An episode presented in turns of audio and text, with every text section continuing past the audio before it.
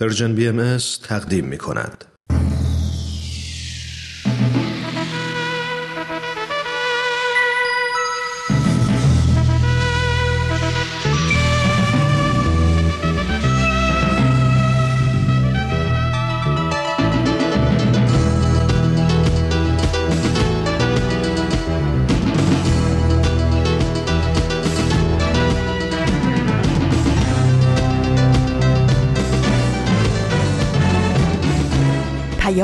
دوست.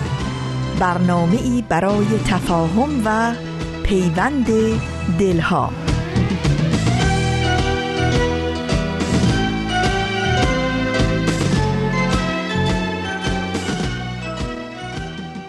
محبت نور است در هر خانه بتابد.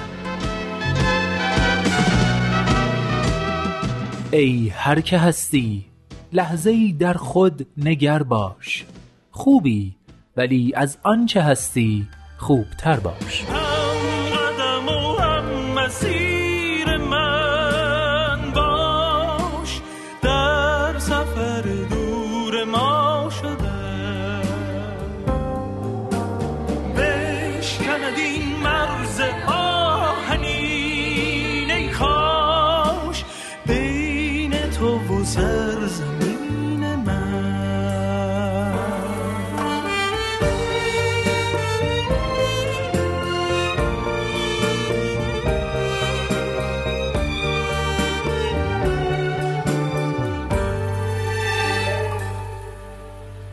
دوستان خوبم سلام. سلام و درود به شما همراهان همیشگی مجله جوانان. شما شنوندگان با معرفتی که 400 هفته است با من نوید توکلی در مجله جوانان همراه بودید.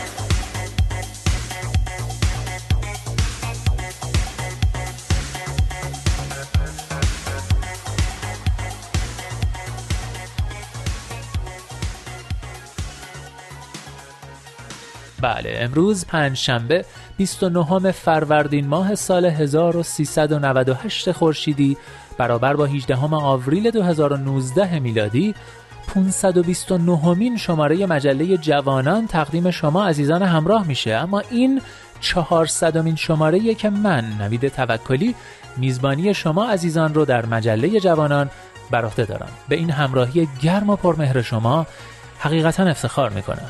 به مجله جوانان خوش اومدید.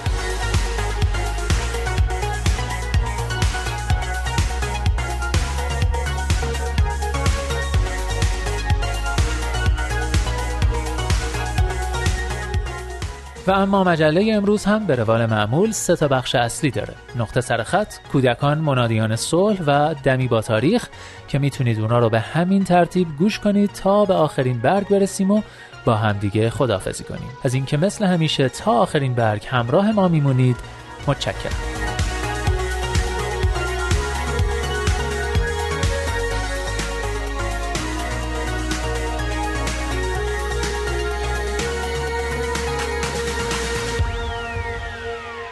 این مجله جوانانه. برنامه پنج شنبه های رادیو پیام دوست که هدفش چیزی نیست جز پیوند دلها آزادی اندیشه ها و آگاهی شنونده ها در راه رسیدن به این اهداف با نظرات و پیشنهادات و انتقادات ارزشمندتون ما را همراهی کنید. از طریق تلفن 201 703 671 88 88 آیدی Persian BMS Contact در تلگرام و صفحه Persian BMS در فیسبوک و توییتر. نقطه سرخط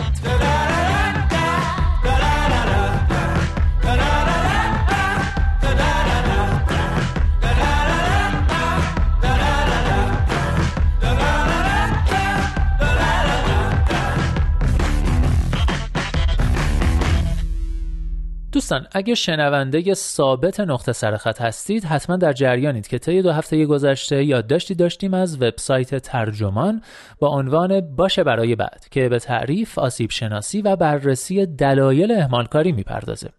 هفته پیش به اونجا رسیدیم که یکی از رایج ترین دلایلی که برای اهمالکاری مطرح میشه جهله. اما جیمز سورویاکی نویسنده یادداشت تأکید می‌کنه که با این حال همه قصه هم نمی‌تواند جهل باشد.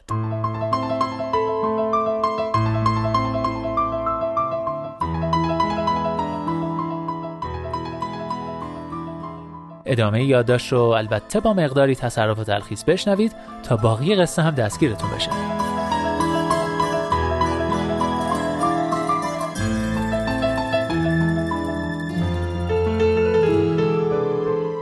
در وهله اول به هنگام اهمال کارهایی که انتخاب می کنیم لزوما مفرح نیستند بلکه صرفا جذابند چون آن کاری نیستند که باید بکنیم و مردم از تجربه درس می‌گیرند اهمالکاران وسوسه انگیزی حال حاضر را خوب می‌شناسند و می‌خواهند در برابرش مقاومت کنند ولی نمی کنند.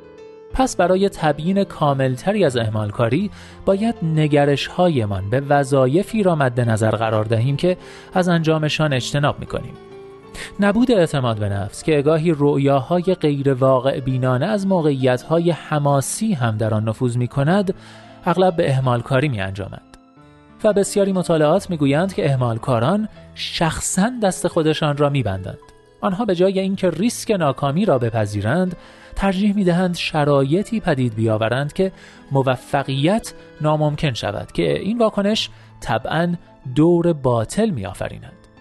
همچنین اهمالکاران اغلب مبتلا به برنامه ریزی بیش از حد هستند انگار که در نبرد فقط میارزد که طرح جنگ ایدئال در دست داشته باشند آنها اغلب مبتلا به این نوع کمال طلبی هند. از این منظر اهمالکاری به جای آنکه جهل محض باشد ترکیبی از ضعف و جاه طلبی و تعارض درونی است اما برخی فلاسفه در کتاب دزد زمان برای شکاف بین آنچه مایل به انجامش هستیم و آنچه در نهایت انجام می دهیم تبیین بنیادی تری می آورند. فردی که برنامه می ریزد و فردی که در اجرای آن برنامه ناکام می ماند واقعا عین هم نیستند بلکه اجزای متفاوتی از آن چیزی هستند که توماس شیلینگ استاد نظریه بازی خیشتن متفرق یا The Divided Self می‌خواند. فرد خود را در قالب یک خیشتن متحد نمی‌فهمد بلکه موجودات متفاوتی می‌بیند که در حال کشمکش و رقابت و چانه زنی برای کسب کنترلند یان مک ایون در رمان اخیرش به نام خورشیدی یا سولار همین وضعیت را خاطر نشان می کند. در لحظه های تصمیم گیری مهم ذهن را می شود یک پارلمان یا یک اتاق رایزنی دانست. فراکسیون های مختلف مشغول نزاعند منافع کوتاه مدت و دراز مدت همدیگر را لعن و نفرین می کنند نه تنها هیجانات مطرح و مورد مخالفت واقع می شوند که برخی پیشنهادها فقط برای تحت شعا قرار دادن پیشنهادات دیگر پیش کشیده می شوند جلسات ممکن است به بیراهه بروند یا به آشوب کشیده شوند. با این معنا اولین گام در حل و فصل اهمال کاری این نیست که بپذیرید شخص شما مشکلی دارید بلکه تصدیق آن است که خیشتنهای شما مشکل دارند.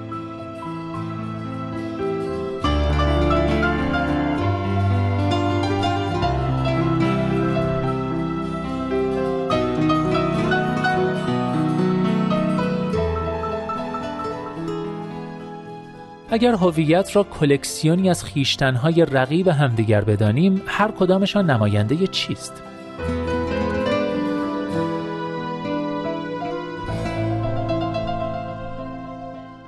ساده ترین پاسخ آن است که یکی نماینده منافع کوتاه مدت تفریح به تعویق انداختن کار و غیره است و دیگری اهداف دراز مدتتان را نمایندگی می کند اما اگر این گونه باشد روشن نیست که چطور از پس کارها برمیآیید. لابد خیشتن کوتاه مدت بین همیشه پیروز میدان می شود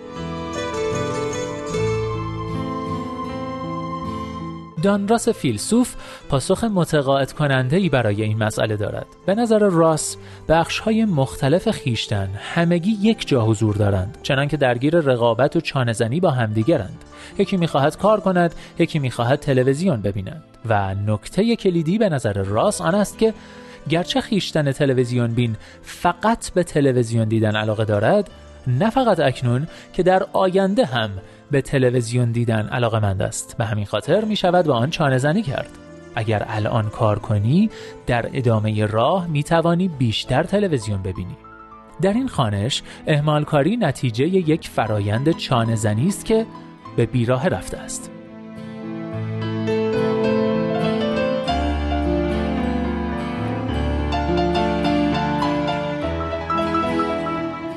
ایده خیشتن متفرق گرچه برای برخی افراد ناخوشایند است در عمل می‌تواند رهایی بخش باشد. چون از شما می‌خواهد اهمال کاری را پدیده ای نبینید که صرفاً با سخت کوشی می‌توان بر آن غلبه کرد. در عوض باید به آن چیزی اتکا کنیم که جوزف هیل و جول اندرسون در مقالشان در کتاب دزد زمان اراده گسترده مینامند. ابزارها و تکنیک های بیرونی برای کمک به آن بخش هایی از خیشتن که مایل به کار است. یک مثال کلاسیک از پیاده سازی اراده گسترده را می‌توان در اولیس دید که از مردانش خواست او را به دکل کشتیش ببندند. اولیس می‌داند که وقتی نغمه هوریان دریایی را بشنود چنان ضعیف است که برای رسیدن به آنها کشتی را به سمت صخره ها هدایت می کند.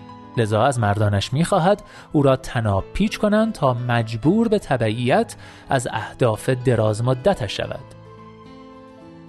به همین قیاس توماس شیلینگ یک بار گفته بود که حاضر است پیش پرداخت بیشتری برای اتاق هتل بدهد به شرط آنکه تلویزیون نداشته باشد. امروزه معتادان به قماربازی هم قراردادهایی با کازینوها امضا می کنند تا جلوی ورودشان به محوطه کازینو را بگیرند. و افرادی که می‌خواهند وزن کم کنند یا پروژه ای را تمام کنند با دوستانشان شرط میبندند که اگر به قولشان عمل نکردند پولی از جیبشان برود در سال 2008 یک دانشجوی دکترا در چپل هیل نرم افزاری نوشت که به افراد امکان می‌داد اینترنتشان را برای حداکثر 8 ساعت قطع کنند. این برنامه با نام آزادی اکنون حدود 75 هزار کاربر دارد.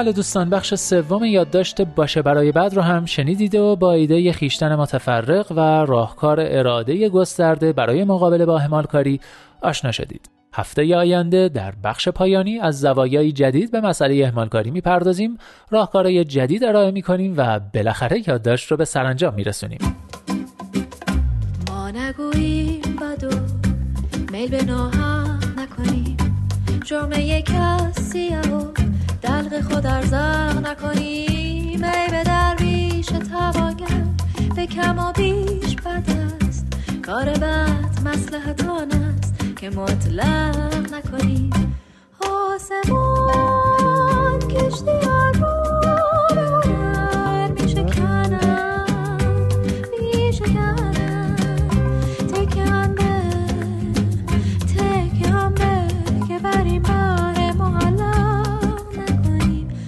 برانی جهان در نظر روان فکر اسب سیه و زین مقرم نکنی. گرولی گفت حسوبی یا رفیقی رنجی. گو تو خوش باش که ما گوش به حق نکنی. حافظ خط خط نگیریم برمون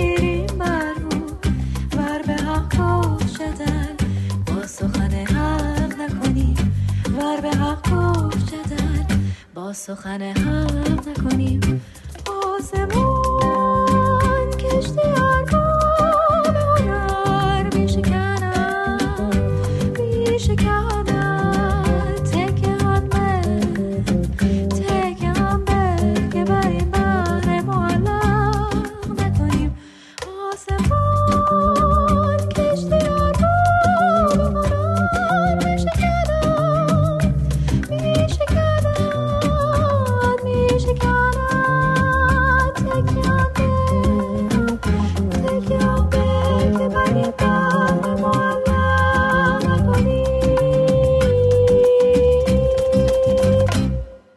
ایستگاه مهر و دوستی است رادیو پیام دوست. حق رو شنیدید با صدای دلنشین نیاز نواب و شعری از خاجه حافظ شیرازی. و اما نوبتی هم باشه نوبت می‌رسه به کودکان منادیان صلح. با هم گوش می‌کنیم.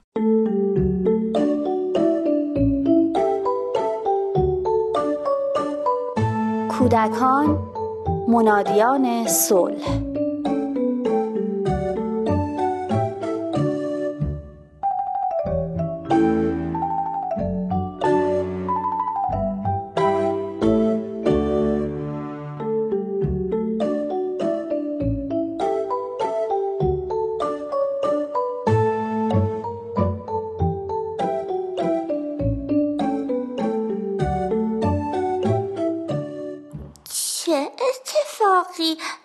داره میافته. آخ این همه فشار و انقباس برای چیه؟ آخ خدایا دارم خفه میشم. چی شد؟ آی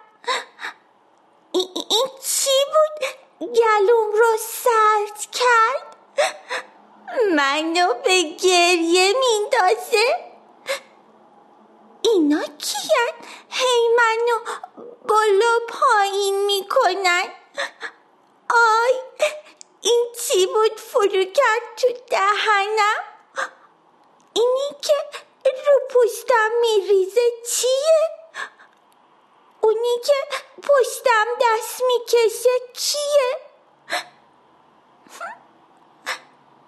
چه جای گرم و نرم و پر از آب و آرامشی داشتم یه صدای چالاب چلوپ همیشگی میشنیدم.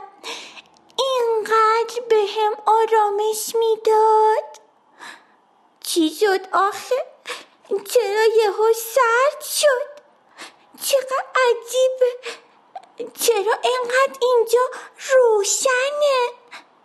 من کجا اومدم؟ خونه گرم و نرم و پر از آرامش من کجاست؟ خدایا کسی هست به دادم برسه؟ کسی هست نجاتم بده؟ سردمه گرسنمه خسته شدم احساس تنهایی می‌کنم میترسم ای بای دارن منو کجا می‌برن. چه خوب. دوباره دارم صدای طلاب طلوب عزیزم و میشنوم. گرم و آرامش. چقدر از احساس پوستش خوشم میاد. سرم و دستم و نوازش کرد. منو بوسید. چقدر همه اینا رو دوست داشتم. چه بوی خوبی میاد. بوی غذا. بوی شیر. اینجا رو دوست دارم. آرامش می‌گیرم. به احساس امنیت میده. الان دیگه نمیترسم. گرسنم نیست. خیلی خوشحالم. اینجا آقوش مادرمه.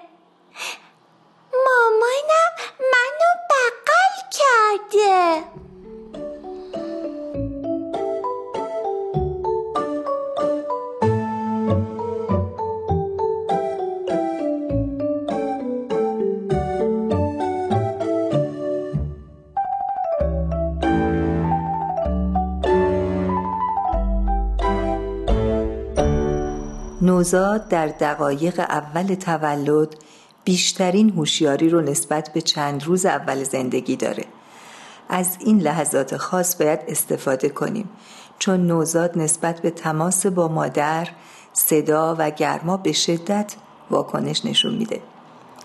مادر عزیز در این موقع باید نوزاد رو نوازش کنید.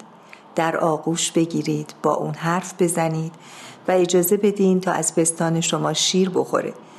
این کار روابط عاطفی شما و فرزندتون رو تسهیل می‌کنه.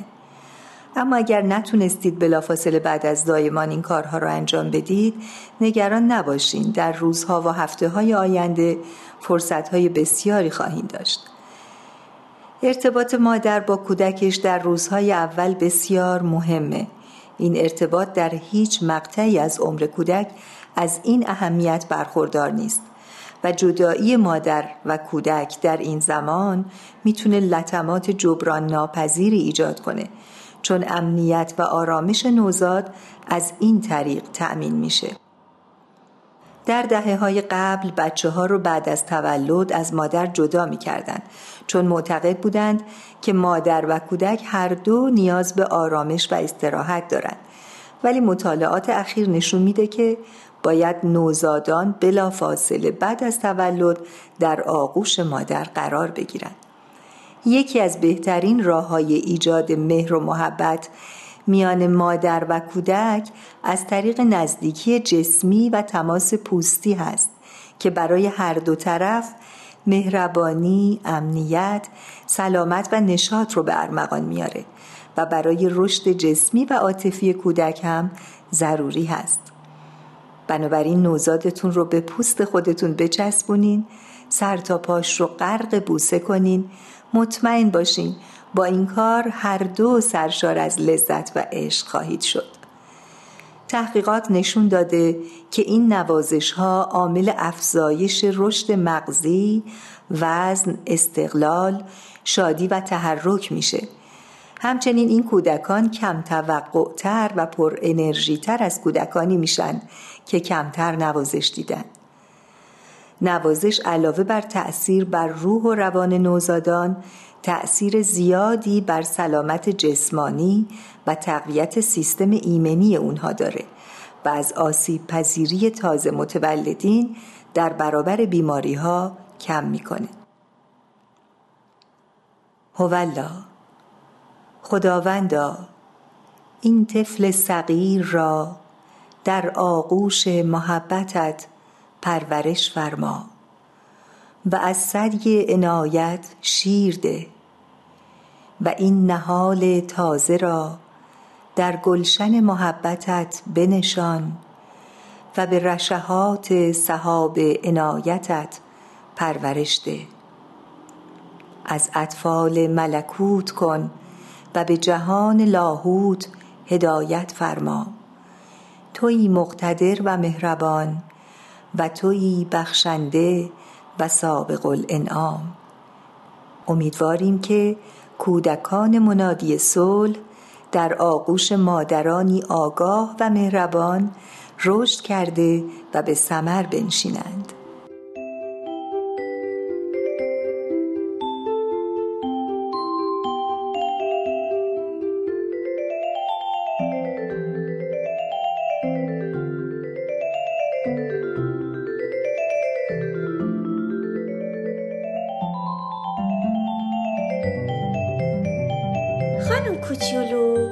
شما یادته وقتی به دنیا اومدی اون موقع ها که خیلی کوچولو بودی چه احساسی داشتی؟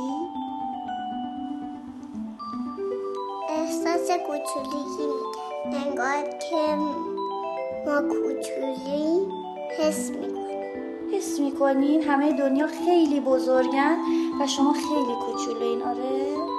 یادته که چجوری به دنیا اومدی؟ آره شکلی که اول من تو دل مامانم بودم بعد با هم دیگه رفتیم بیمارستان خانوم دکتر صدا قلبمو شنید گفت آره دخترتون می‌خواد به یا بیاد بعد بیدایم یادت اون روزا رو که مامان بزرگ با بزرگات همه میخندیدن خوشحال بودن؟ از اون بالا که نگاه می‌کردن چه حسی داشتی؟ حس داشتم که دارن اون از بالا من نگاه می‌کنن فکر می‌کنی که از همون اولی که به دنیا اومدی مامان باباتو میشناختی؟ نه هی بزرگ شدم بزرگ شدم خب تا دیگه شناختم. خانم کوچولو وقتی که شما عکسای تولدت رو نگاه می‌کنی که اینقدر همه دوستت دارن روز تولدت میان بهت شاد باش میگن برات هدیه میارن چه احساسی به دست میده؟ احساس مهربونی. خیلی ممنون. متشکر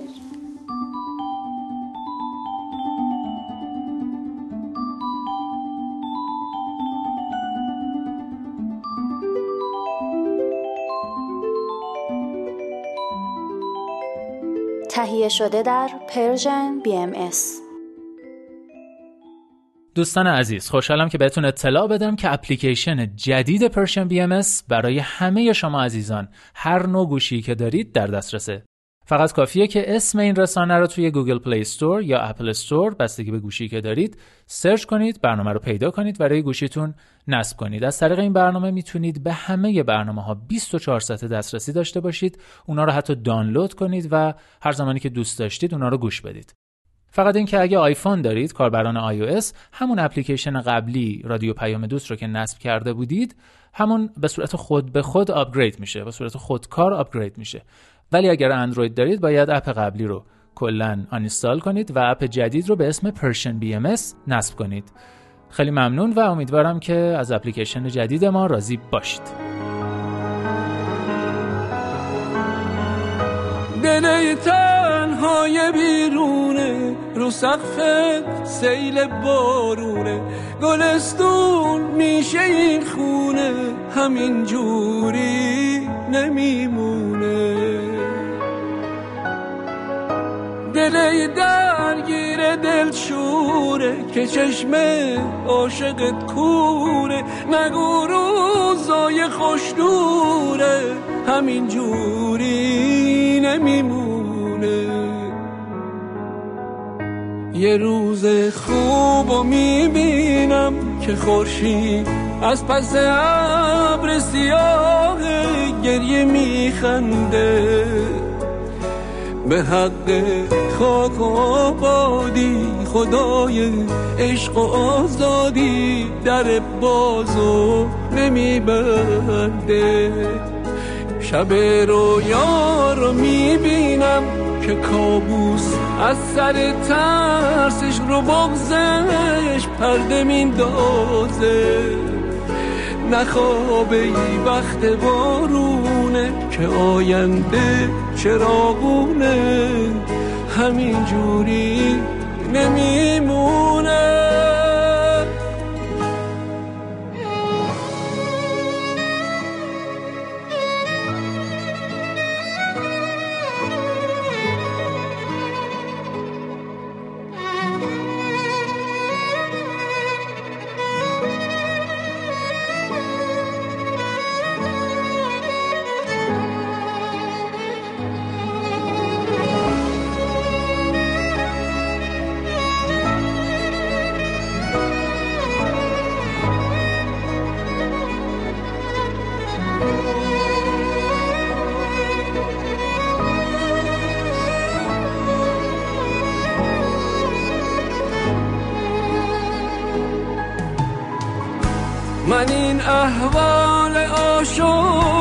که دریا با دلم جفته پرم از حرف ناگفته همین جوری نمیمونه. من این آغوش بپیهم که هم خواب تن دردم به شادی می‌رسم از غم همین جوری نمیمونه. یه روز خوب و می‌بینم که خورشید از پس ابر سیاه گریه میخنده. به حق خاک آبادی خدای عشق و آزادی در بازو نمیبنده. شب رویا رو می‌بینم که کابوس از سر ترسش رو بگذش پرده میندازه.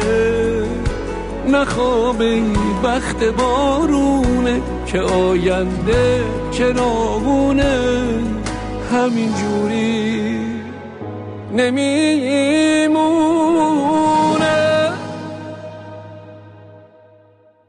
خب دوستان عزیز همچنان با من نوید توکلی و مجله جوانان همراه هستید. از همراهیتون بسیار خوشحالم و بی نهایت سپاس گذار بخش بعدی آماده پخشه. دمی با تاریخ. دمی با تاریخ. گاه شمار بهایی.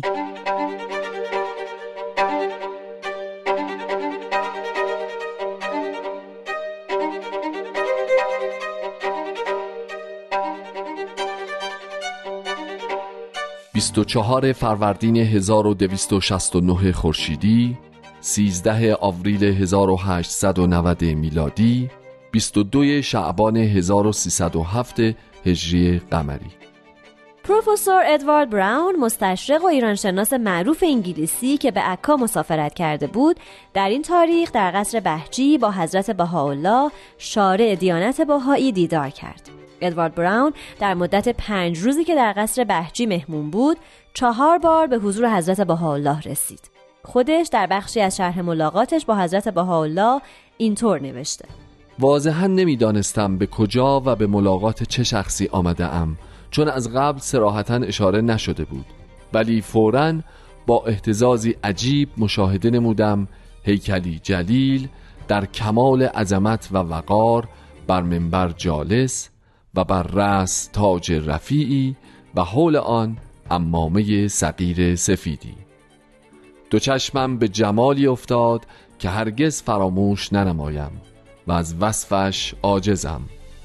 هدت بسر از آن منظر کشف امور دل و جان نمودی و قدرت و عظمت از آن جبین مبین نمودار بودی. به ظاهر علامات سالخوردگی از سیما نمایان ولی گیسوان و محاسن مشکین که بر هیکل افشان منافی این تصور و گمان پروفسور ادوارد براون در تاریخ 18 بهمن 1240 خورشیدی مطابق با 7 فوریه 1862 میلادی در نیوکاسل انگلستان به دنیا آمد و در تاریخ 15 دی ماه 1304 مطابق با 5 ژانویه 1926 در سن 64 سالگی از دنیا رفت. او در مدت حیاتش بعد از دیدار حضرت بهاءالله بعضی از آثار بهایی رو به زبان انگلیسی ترجمه و منتشر کرد که از اون جمله میشه به کتاب مقاله شخصی سیاه نوشته حضرت عبدالبها اشاره کرد. البته ادوارد براون هواشی مفصلی هم به این کتاب اضافه کرده.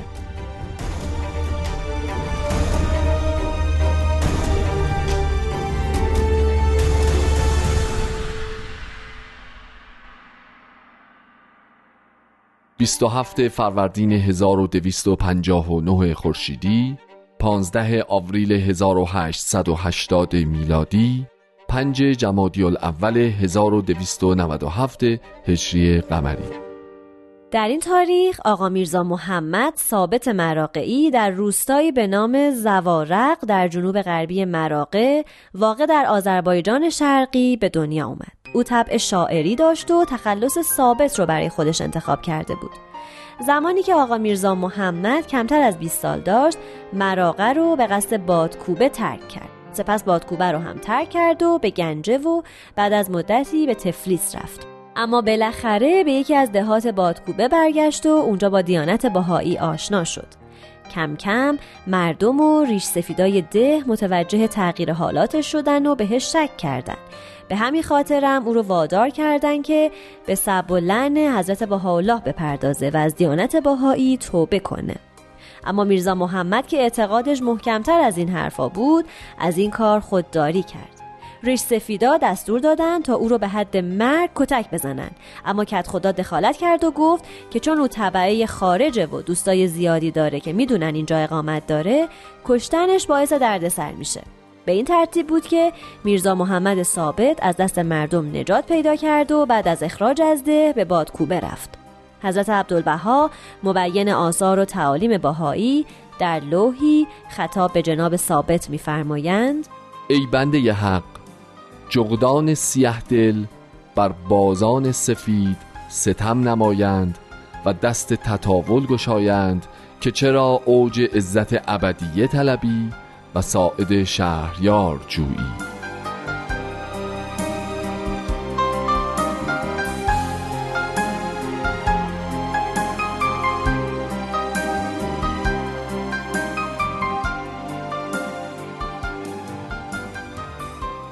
جناب آقا میرزا محمد ثابت مراقعی در اردیبهشت 1284 خورشیدی از شهر خوی حرکت کرد و در تاریخ 25 خرداد وارد عکا شد.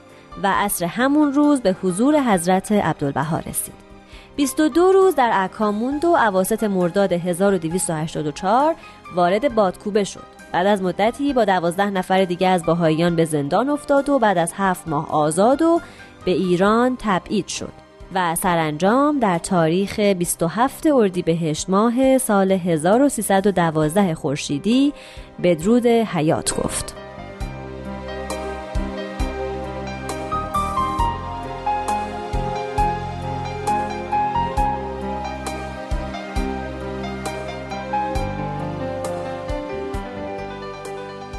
بیست فروردین 1292 خورشیدی 18 آوریل 1913 میلادی ده جمادی الاول 1331 هجری قمری در این تاریخ حضرت عبدالبها بعد از ده روز اقامت در بوداپست با بدرقه دوستان آزم وین شدند و اول شب به وین رسیدند. بعد از ورودشون در گراند هتل اقامت کردند و در مدت 6 روزی که تو این شهر بودن باز هم در مجالس خصوصی به ایراد نطق و خطابه پرداختند سفیر دولت عثمانی هم که قبلا تقاضای ملاقات کرده بود در منزل خودش با حضرت عبدالبها ملاقات کرد.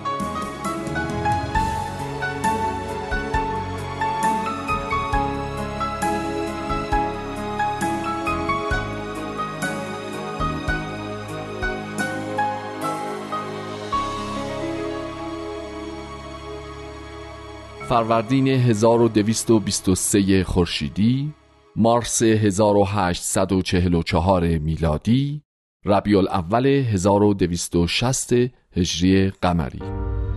حضرت باب در توقیعی خطاب به میرزا محمد علی حرف هی میفرمایند اولین باری که قلب من به الهامات غیبی ملهم گردید و ابواب علم الهی به روی من باز شد در ماه ربیع الاول 1260 بود.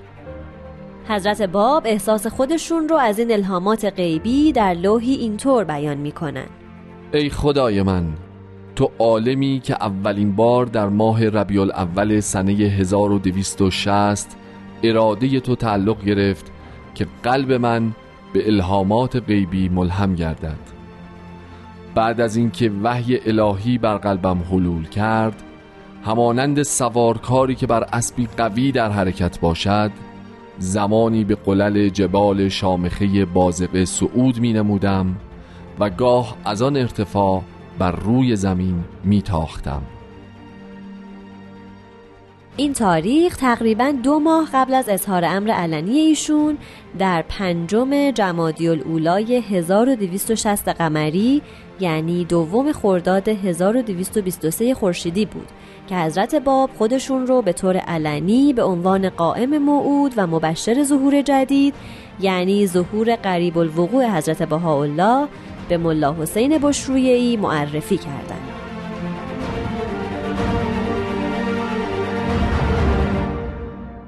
فروردین 1282 خورشیدی آوریل 1903 میلادی محرم 1321 هجری قمری. باهاییان چون همیشه به حسن اخلاق و رفتار شهره خاص و عام بودن و بین عامه مردم مورد توجه قرار می گرفتن و محبوبیتی کسب می کردن معمولا حسادت و کینه رؤسا و معموران دولتی رو برمیانگیختن.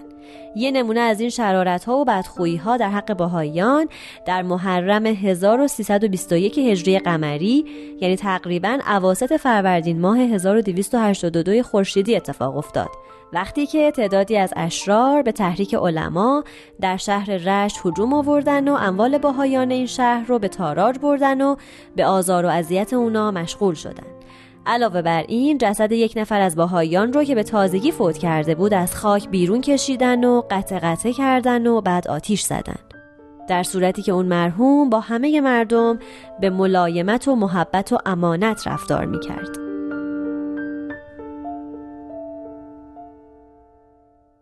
کم کم این بلوا و شورش به سایر شهرهای ایران از جمله اصفهان و یزد هم کشیده شد. در اصفهان شیخ محمد تقی نجفی که در آثار حضرت بهاءالله به ابن زب ملقب شده از عظمت و گسترش آین جدید دچار حسادت شده بود و به همین خاطر دست به تحریک ارازل و اوباش زد و به باهایان مظلوم این شهر حمله کردن و اونا رو مورد ضرب و شتم و کشتار و قارت قرار دادن. در این واقعه حدود هفتاد نفر از باهایان اصفهان مجروح و کشته شدند.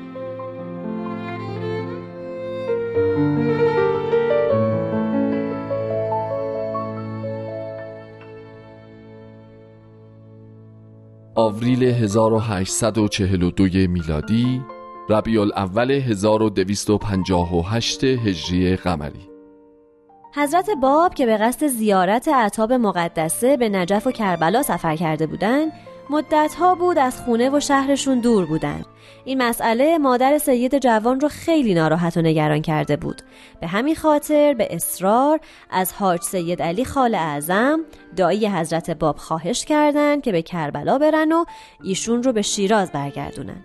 برادر هم خواهش خواهر رو به جا آورد و به کربلا رفت.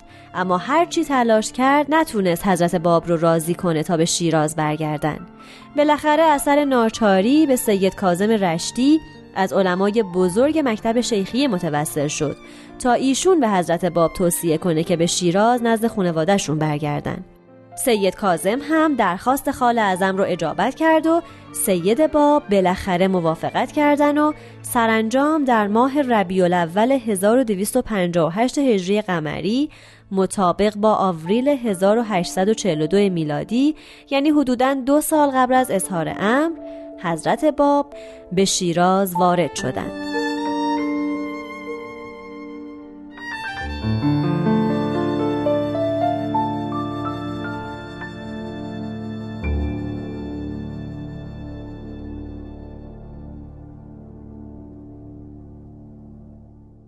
آخرین برگ.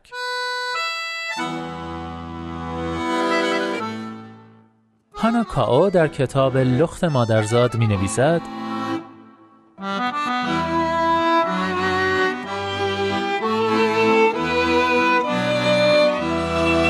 اگر بارانی که به جا گذاشتی تا با آن کنار بیایم یک چیز در این زندگی به من آموخته باشد این است که پس از هر رگباری همیشه اشعه خورشید خواهد تابید.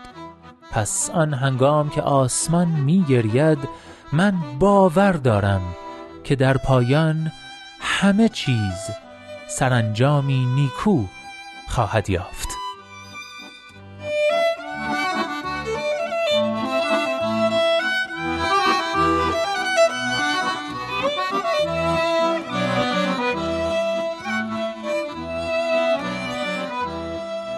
هر جا هستید دلهاتون شاد اندیشتون آزاد و آگاهی و بیداری نصیبتون باد. من نوید توکلیم و امیدوارم که نور امید در دلهاتون هیچگاه خاموشی نگیره. به قول شاعر گرچه شب تاریک است دل قوی دار سحر نزدیک است.